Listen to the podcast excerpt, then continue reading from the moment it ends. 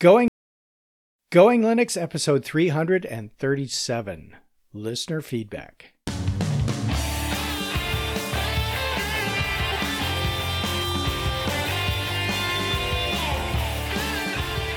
Welcome to the Going Linux podcast. I'm your host, Larry Bushy. And I'm your co host, Bill. Whether you're new to Linux, upgrading from Windows to Linux, or just thinking about moving to Linux, this podcast will provide you with valuable information and advice that will help you in Going Linux. We hope that you'll find this and all of our episodes helpful in learning about Linux and open source applications and using them to get things done. If you want, you can uh, send us feedback at our email address at goinglinux at gmail.com or voicemail at 1 904 468 7889. Hi, Bill. Welcome back from the holidays. Hi, Larry. Hey, you know, I haven't seen you since last year. Yeah, it's been a whole, what, couple weeks? I was going to say a whole year, but that's not accurate. Well, I talked to you in 2017, and now it's 2018. Yeah. I hadn't talked to you since yeah. last year. Never gets old. Yeah, that's true. Yeah, so uh, we've we've been chatting for a little bit, and we've each had some adventures over the over the break, and uh, yeah, it's, uh, nothing we're going to bore our audience with, no. but uh, well, wait lots, a minute, lots of fun. You had adventures. I had a bunch of misadventures. Yeah. okay, so so we don't boil um, boil. So we don't bore. Yeah we don't boil them either. So we don't bore our people. Let's just jump right into our emails. And our first one comes from mike who asked about comparing files. Hello larry and bill. I am looking for software that will compare files on a hard drive to determine duplicate files. Do you have any suggestions or could you do a show on disk slash file maintenance. Thanks for the great podcast, Mike, long time listener.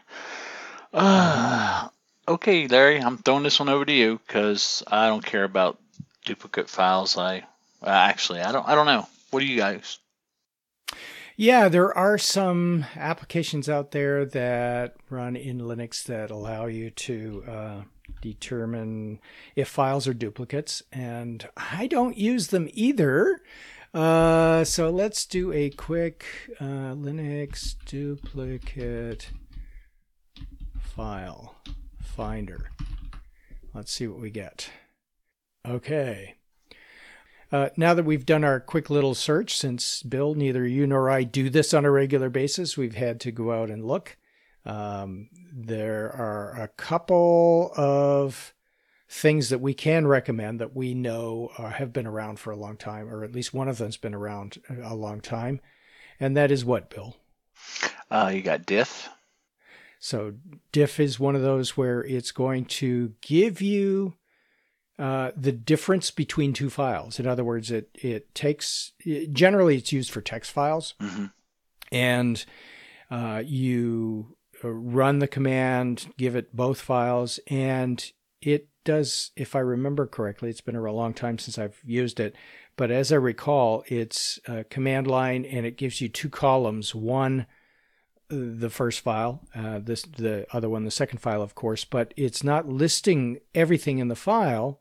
It just lists those passages in the in the document that are different from one another. Now, so, uh, the, the question is what what kind of files? Because there's different.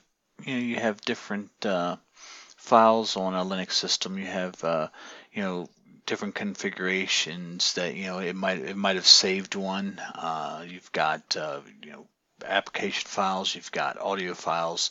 So we probably need to have a little bit more information about what type of files he's wanting to compare because you know diff probably wouldn't work that, that well again on uh, the um, audio side or so what you could uh, uh, what we could do is if we could get some more information from Mike, we could uh, and we we could actually look and see what some decent uh, some decent programs uh, and maybe do a, a, a show on them. So you know here. Yeah. Yeah, because we just don't have enough information because we I mean we're, Diff does uh, the uh, text files, but we don't know how well it would work against it because neither one of us do a lot of checking uh, for duplicate duplicate files. So right. Yeah, and the other thing is usually for things like photos and that kind of thing, you you want to be able to find duplicates and eliminate duplicate of photos and maybe there are other kinds of files that you want. And a program like diff is is really meant for text files. So if you're looking for finding duplicate files and then just re- removing the duplicate files regardless of what kind they are uh, we'll have a link to an article by itsfoss.com where they're talking about a graphical user interface kind of program that is um, called FSLint. And what this does is it, as the name doesn't suggest, but as the description gives, uh, it it uh, searches for duplicate files and then gives you the option to remove the duplicate files. They talk about a command line tool called fdupes as well, F D U P E S and that might be an alternative too. So, if you can give us a little bit more information about exactly what it is you're trying to do, maybe we can uh, provide a little more useful information. Yep. Thanks for the email. All right, our next email is from Paul. And after purchasing his fifth T400, Paul found the answer to why his ThinkPad Wi Fi was not working. So, a little background. In the BIOS, network and Wi Fi was turned on. However, he found that when booting up his Linux Mint 18.2, the wireless card simply wouldn't respond. And before I could even respond to his email, he sent me another one, and it reads this Larry and Bill, hold everything. Okay, I found the problem. I didn't know there was a Wi Fi hard switch on the front of the case in the off position. So after looking at forum after forum, I just changed the position of the switch and now the laptop Wi-Fi is enabled. Well, I guess I will be wearing a paper bag over my head during the next listener feedback podcast. Forgive me for taking up your time on something like this. Thanks for all your support. Paul in North Texas, or maybe I should sign anonymous Linux user and going Linux listener.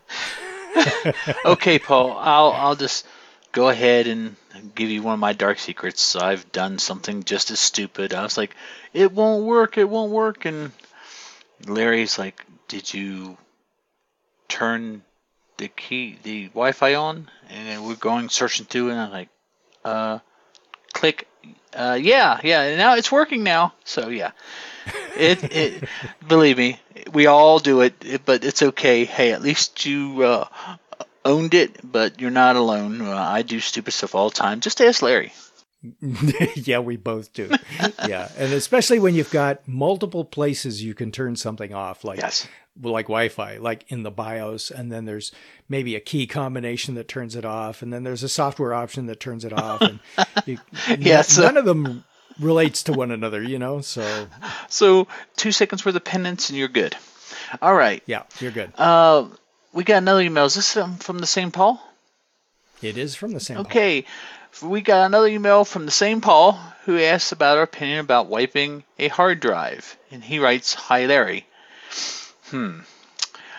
I guess he knows that you're the one that knows what you're doing around here. I've done some research online on this, and I'd like to get your suggestion for the best method to completely wipe data off a hard disk drive. Looks like there are several options available, but I'm curious if you have used a particular method or program that has worked successfully for you. Thanks again, Paul. Okay, Paul. Uh, one that I know is uh, is really good is something called DBAN, D B A N, Derek's Boot and Nuke. Uh, it allows you to uh, completely wipe a hard drive. Uh, the one that has probably become the most famous around is the one that uh, certain presidential candidate used to wipe a server, uh, and and not with a cloth. uh, and that's BleachBit. Yes, uh, BleachBit is uh, is is is a good tool for that. there are several others out there. All you do is go to Google and say, you know, uh, military grade uh, w- hard disk wiping, and it'll give you several tools that you can use, including those. Yeah, uh, just uh, a word of caution. with BleachBit is be very careful with it because uh, you hit the wrong button, it's going to wipe it. Yep. I should yep. know from experience because I had a, I'm going to call it a Paul moment. oh no, let's not do that to Paul. okay, okay. It was a it was a Bill moment then. Okay. Okay. Uh, I hit the wrong button right. and it just said, oh, "Okay, click." Oh well, that was not a good a deal. So anyway, uh, anybody who's used a computer has done the same thing. Uh-huh. All right. Uh, Only me. uh, let's let's go on to our next email from Craig. He has a question or two. Hi, Larry and Bill. I am just wondering if you or your listeners could recommend either a cheap mini PC or router that runs Linux that I could load some internet content filtering software on that would block off certain things such as porn from all devices on my network. I have small children, and as they get older, I want to ensure things are kept safe in my home. I have a DSL modem and want to filter both Ethernet connected and wireless devices, but will need to connect this to the DSL modem. Also, looking for software recommendations. Thanks so much. Keep up the good work on the show. Okay. Probably something that neither you or I deal with on a regular basis, no. Bill. Am I safe to say that? Yeah, pretty much uh, safe to say that. Uh, I would uh, suggest maybe using. Uh, isn't there? I can't remember what it was, Larry, but there was an open source program that was like. Um, uh, I don't know if it's called Net Nanny or something along those lines that you could install on the, the, the computers that you need to have filter, and you could add and, and come with a, a, list, and then if you need to add one, you could uh, type of thing. Yeah, exactly. Um, so let me see here. I've just, yeah, and for people looking for software recommendations, here's a very good site. It's called alternativeto.net. Ah. And you can go there, and if you know the name of any one piece of software, or even close uh, pieces of software that you want an alternative for, or you're just looking at what, what's available out there, um, you can go to alternativeto.net, tell it what software, and it'll give you the option of filtering by the type of license that is like open source or proprietary, and then the platforms uh, that it's available for. So there is something called NetNanny, and I think that is a proprietary software program, if I remember correctly. Um, but the one that is most popular for Linux is something called Dan's Guardian. And Dan's Guardian is open source. It works on Linux and FreeBSD and uh, Mac and a bunch of others and it uh, it was discontinued in 2012, but it's still uh, quite functional, still quite popular. There's also a Squid Guard program. Haven't used it, don't know too much about it. There are uh, things like uh, Procon and other things that are browser based, but uh, really that's not what you what you want, if I remember yeah. correctly. You're looking for something more for the entire computer. And something like NetNanny or something like uh, Dan's Guardian is best. And Dan's Guardian you can install on a computer. And if I remember correctly, again, it's not something that I've used in a long time or looked at in a long time, but uh, it is um, something that you can install on a um, on a router or or that kind of thing. Um, so anyway, that's uh, that's the recommendation there. And I'll look around and see if I can't find something um, that is, you know, that isn't uh, uh, maybe we don't know about, and see if it's, you know, I have to do some research. But that's a very good question. Um, yeah, you definitely don't want the uh, the the kiddies going to the wrong sites. So if I run yeah. across anything, I'll email it to Larry, and we, will uh, we can send it to you, or we'll mention the next show. Yeah, absolutely. And if I take the uh, open source filter off of here and look for alternatives to NetNanny, it continues to have Dan's Guardian at the top of the list. It comes up with a couple of others that are free. Uh, they're not saying they're open source, but it does say they're free, as in free of charge. Yeah. Something called an NX filter. Never heard of that one. Something called Gate Sentry. It's uh, web filtered software. All yeah, both of those work on Linux and other things, including Raspberry Pi.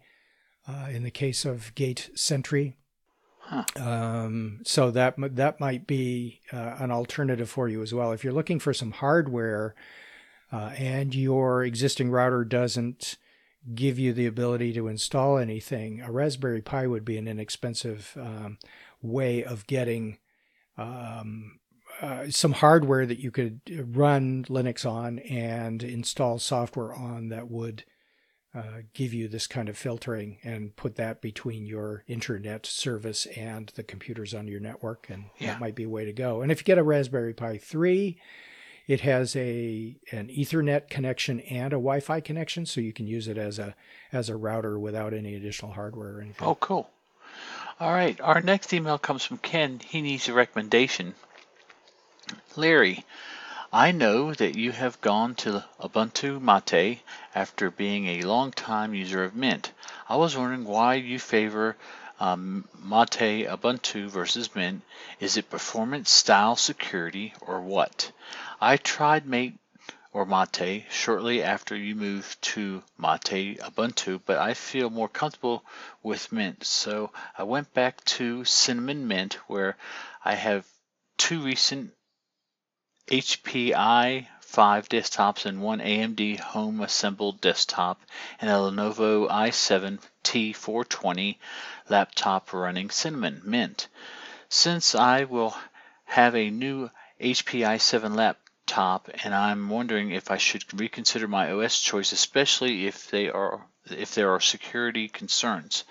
We use uh, we use that computers for general office photo and ham radio. P.S. Congratulations, good luck on the new Mate books.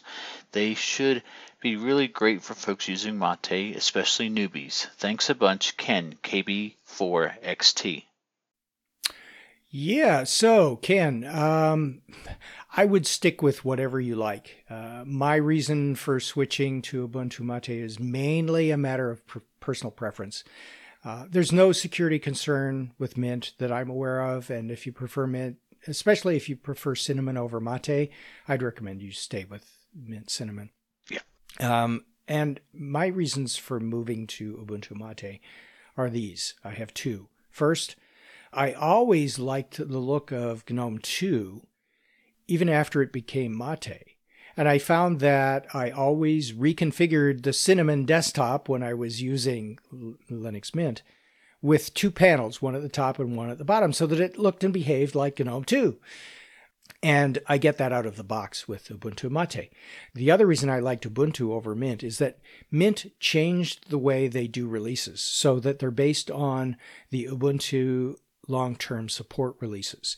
The advantage that Mint is going for is the stability of building on a long term support base, eliminating the possibility and the potential instability of Ubuntu's interim releases. Um, that's great for most people, but I wanted to stay a little bit more on the cutting edge and the most recent features of, of Linux. And so Ubuntu Mate is that middle ground that gives me the ability to stay on those interim releases uh, and have the desktop environment that I am very happy with. Uh, quite personally, I like the default icon theme of Cinnamon a lot better than the icon theme, the default icon theme that's on Ubuntu Mate. But that may be the Mint team as opposed to the Cinnamon team doing that. But other than that, um, yeah, it, for you, go with what you prefer. Uh, there's nothing wrong with Mint uh, from a technical perspective or a security concern perspective. All right. Chris also wants a recommendation, and he writes Greetings, Larry and Bill. First off, thank you for the work you put into producing what is an excellent podcast. I am fairly seasoned with Linux these days, but we all have to start somewhere. And for me, my journey started with resources such as Linux Format Magazine and your podcast, which has given me some excellent pointers along the way.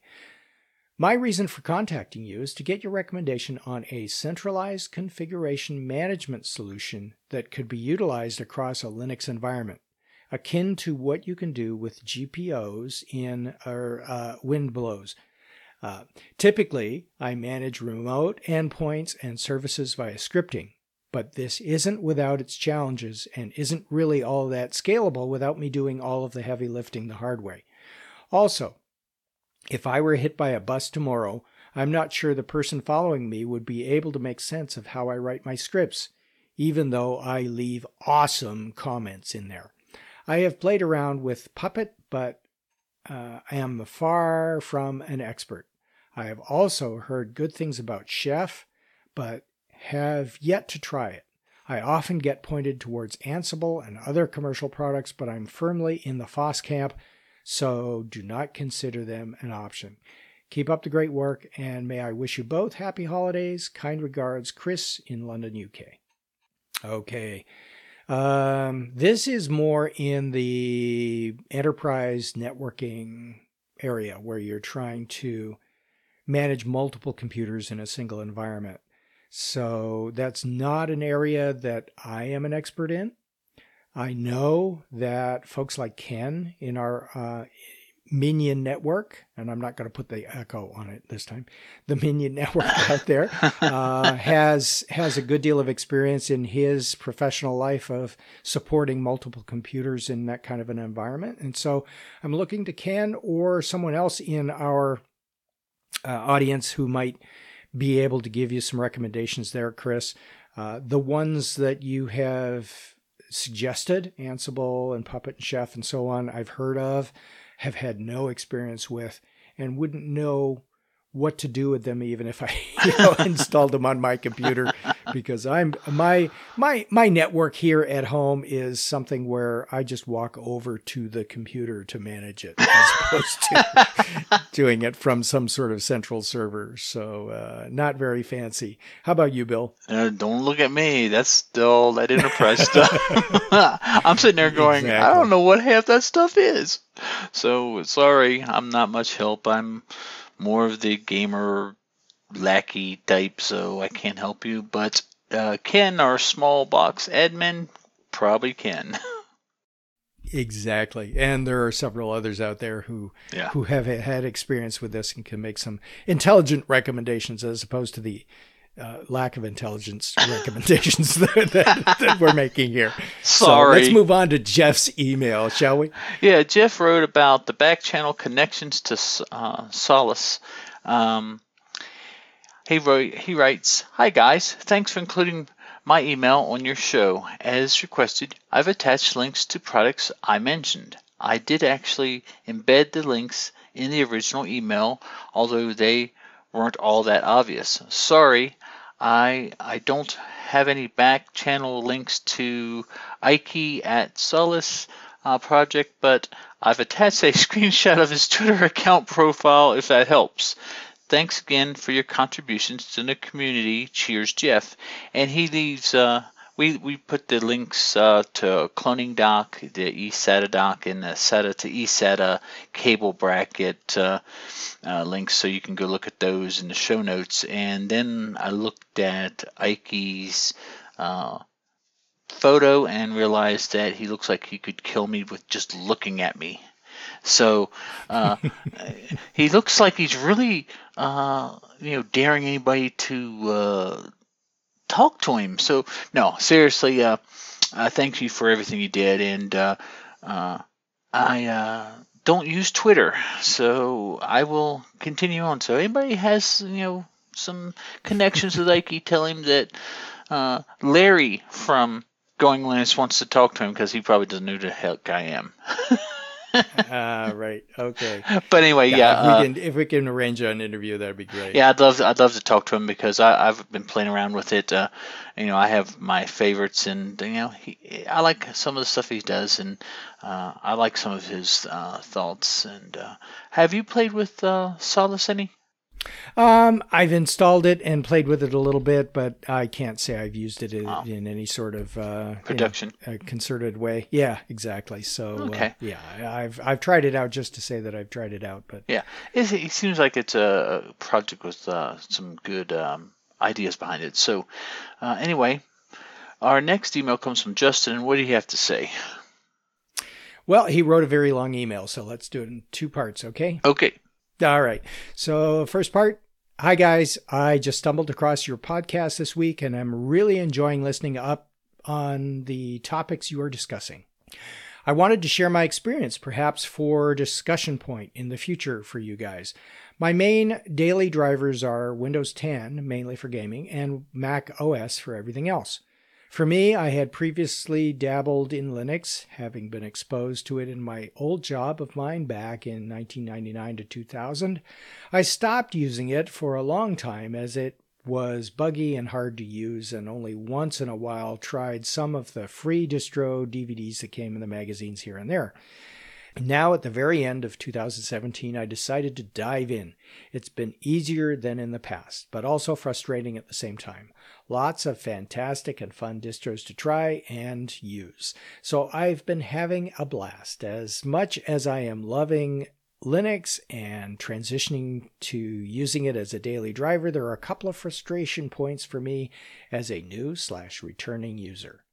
I own a Raspberry Pi 2 for an arcade build and recently bought a Pi 3 to have Wi Fi included on board and uses a cheap computer. Lots of distros to use on ARM processor, which is great.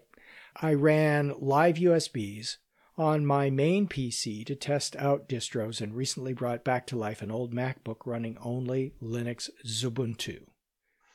And then he continues by writing points of frustration. Why do I get the points of frustration? Um, because it was the it's your turn. Oh, okay. the Pi 3 and Wi-Fi, why, oh why, are there some issues with getting a Wi-Fi working on a Pi 3? There are distros built specifically for the Pi, however, they don't support the Wi-Fi out of the box. So annoying. Almost impossible to get working.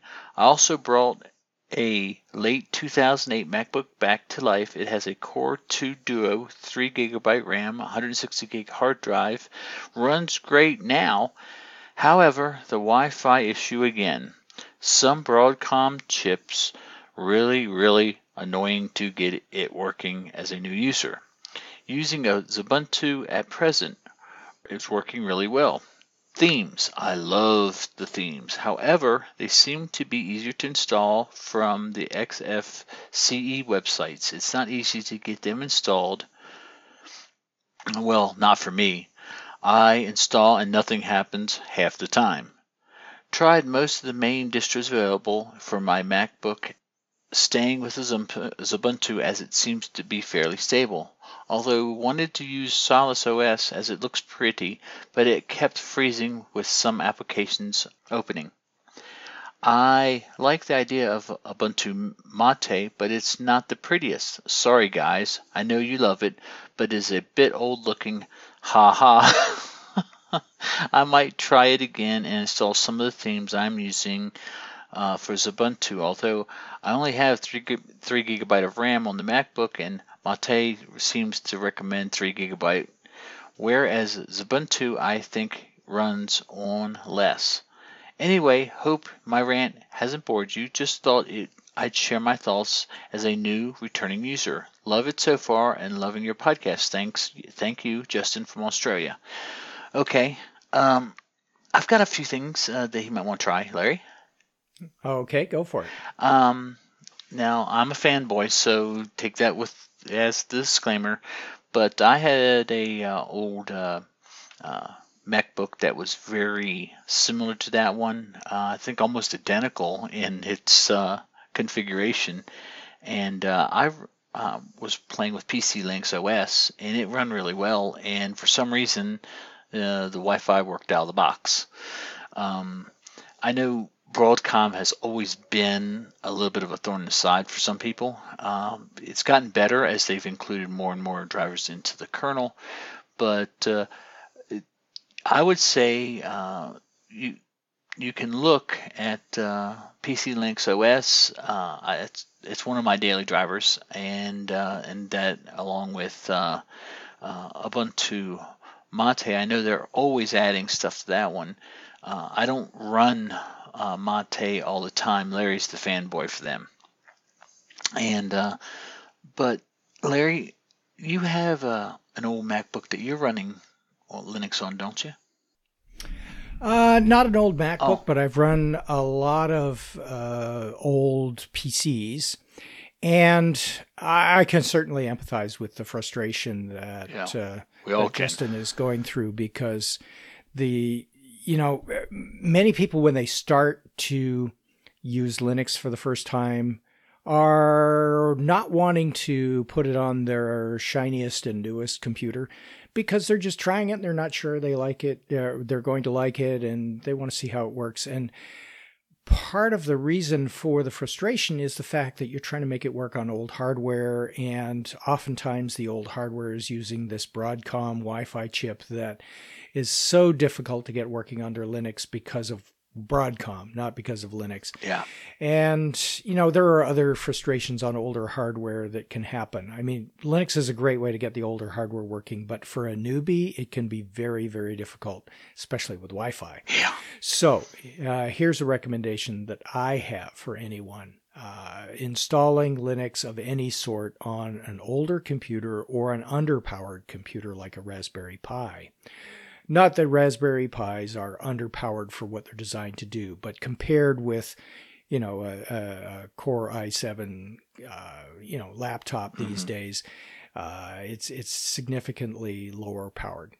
Um, is this? Um, I, as you know, use Ubuntu Mate, and Ubuntu Mate has a lot of support out of the box for older uh, chipsets like the Broadcom chipset. Unfortunately, when you are running it uh, from a live DVD or a live USB, uh, it's using some Wi Fi configuration to get it up and running that after installation isn't installed by default. And so the strategy I use is this when you install Ubuntu Mate in particular for the first time, and and this is this is the one distribution where uh, I know that Broadcom, if it's going to work out of the box, is going to work with this distribution Ubuntu Mate.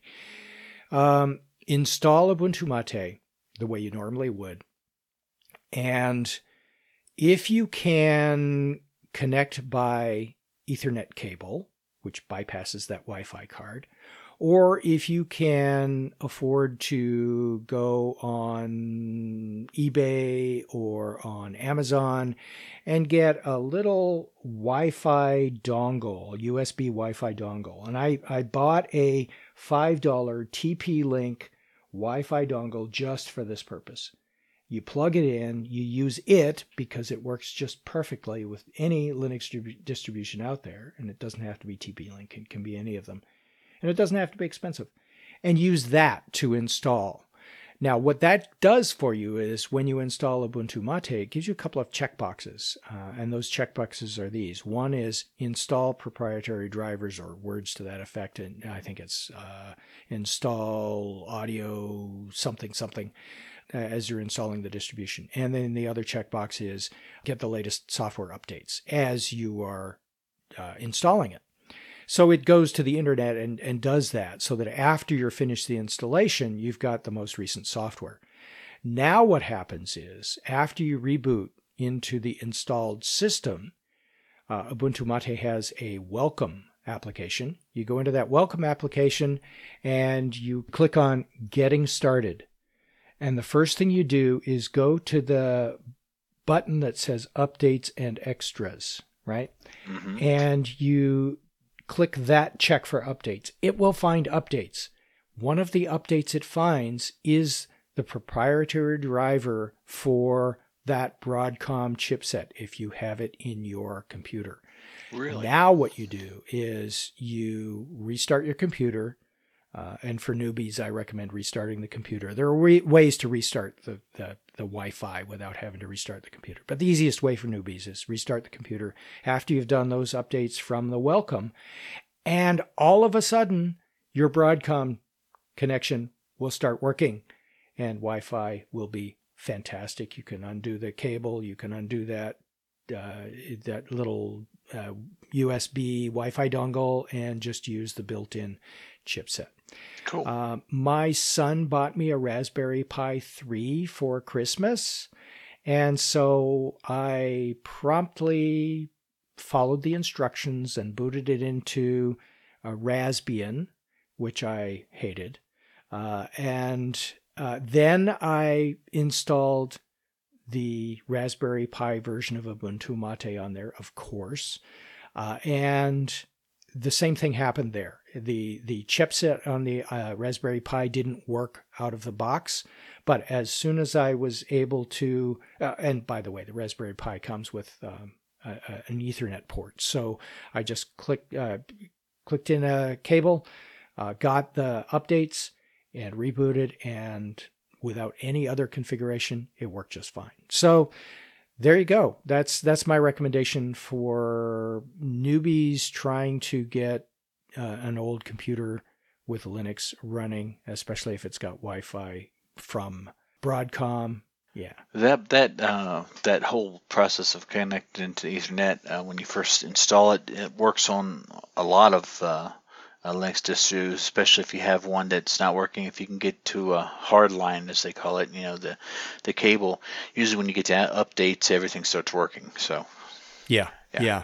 Yeah there's only so much they can fit on a, a DVD and on a um, uh, on a USB stick. So oftentimes there's stuff you just have to get as updates after you've done the installation, and this is one of them. And uh, uh, it's it's it's a great way to get something working um, that that's really causing you frustration, like it has for Justin. Yep. So, as far as the theme is concerned, you know, I I wouldn't complain about Mate's theme when you're using XFCE. yeah. If there's something that looks old, uh, it's really XFCE, but that's personal preference again. So whatever you like is fine. And, uh, yeah, Xubuntu is a, is a great way. Uh, and, and Justin makes the comment that he thinks that Xubuntu requires less, uh, in the in terms of resources than Ubuntu Mate. And I think you're absolutely right. I think it does. And I've noticed that Ubuntu Mate runs very slowly on that Raspberry Pi 3, but bear in mind I'm used to running it on a um, uh, a Dell XPS 13 with an i7 processor and 16 gigs of RAM, and you know, yeah, it might be a little faster. Just a little. but so you know, it seems no, painfully slow on a Raspberry Pi. well, you got to understand that XFCE. If you go to their uh, website, it says it's made for lightweight or low resource computers. You can run it on high yeah. resource, but it's made to run on some computers that might not have the oomph that the new uh, uh, Dell XPS uh, 13 with seven with an i7 yeah, have. Yeah. So yeah, um, and a lot of these distributions are great options for these older computers. Mm-hmm. Uh, though uh, one of the reasons I like Ubuntu Mate and recommend it for newbies is because it it really does seem to work with just about all the hardware that's out there with this little quirk of the Broadcom chip and having to do all your updates and then it starts working. Um, it's it's really good for newbies who are just trying it out on whatever old hardware they've got lying around just to see how it works. Uh, and they've they've put a lot of effort into making things work out of the box for newbies without requiring a lot of uh, fiddling and tweaking and that sort of thing. And they do a good job of that. And it it's not the lowest resource Linux distribution out there in terms of its basic requirements, but it's pretty low requirements, and uh, as a result, it'll work on just about anything out yep. there, including the Raspberry Pi. Works really great. They have a special version for for uh, Raspberry Pi. Awesome. Okay, I think that wraps it up for us, Bill. Well, cool. That's uh, yeah. well, you know, that's quite a few emails for uh, over the holidays. yes, people are people were busy, and that's good. Uh, yes, uh, trying out their new computers and uh, retiring their old. Yeah, and, and uh, here's a question it. for our listeners: If you get any cool new uh, computers, tech, whatever, send us an email and tell us how you like it. And, t- and if you're using Linux, tell us uh, what you're using it for, and we'll include it in the, the show. Absolutely. Well, we've got a lot of ideas for our next episode, Bill, but we haven't decided on one. So uh, we'll announce that when we start our next episode. well, then they'll know, won't they?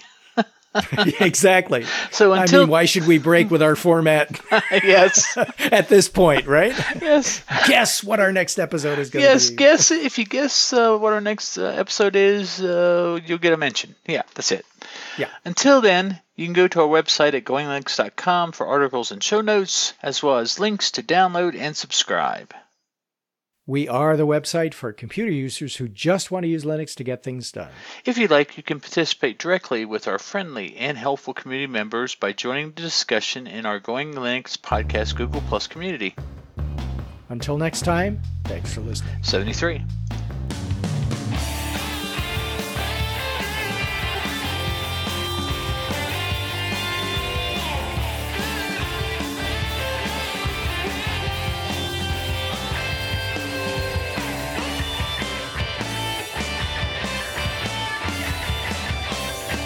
Theme music provided by Mark Blasco at podcastthemes.com.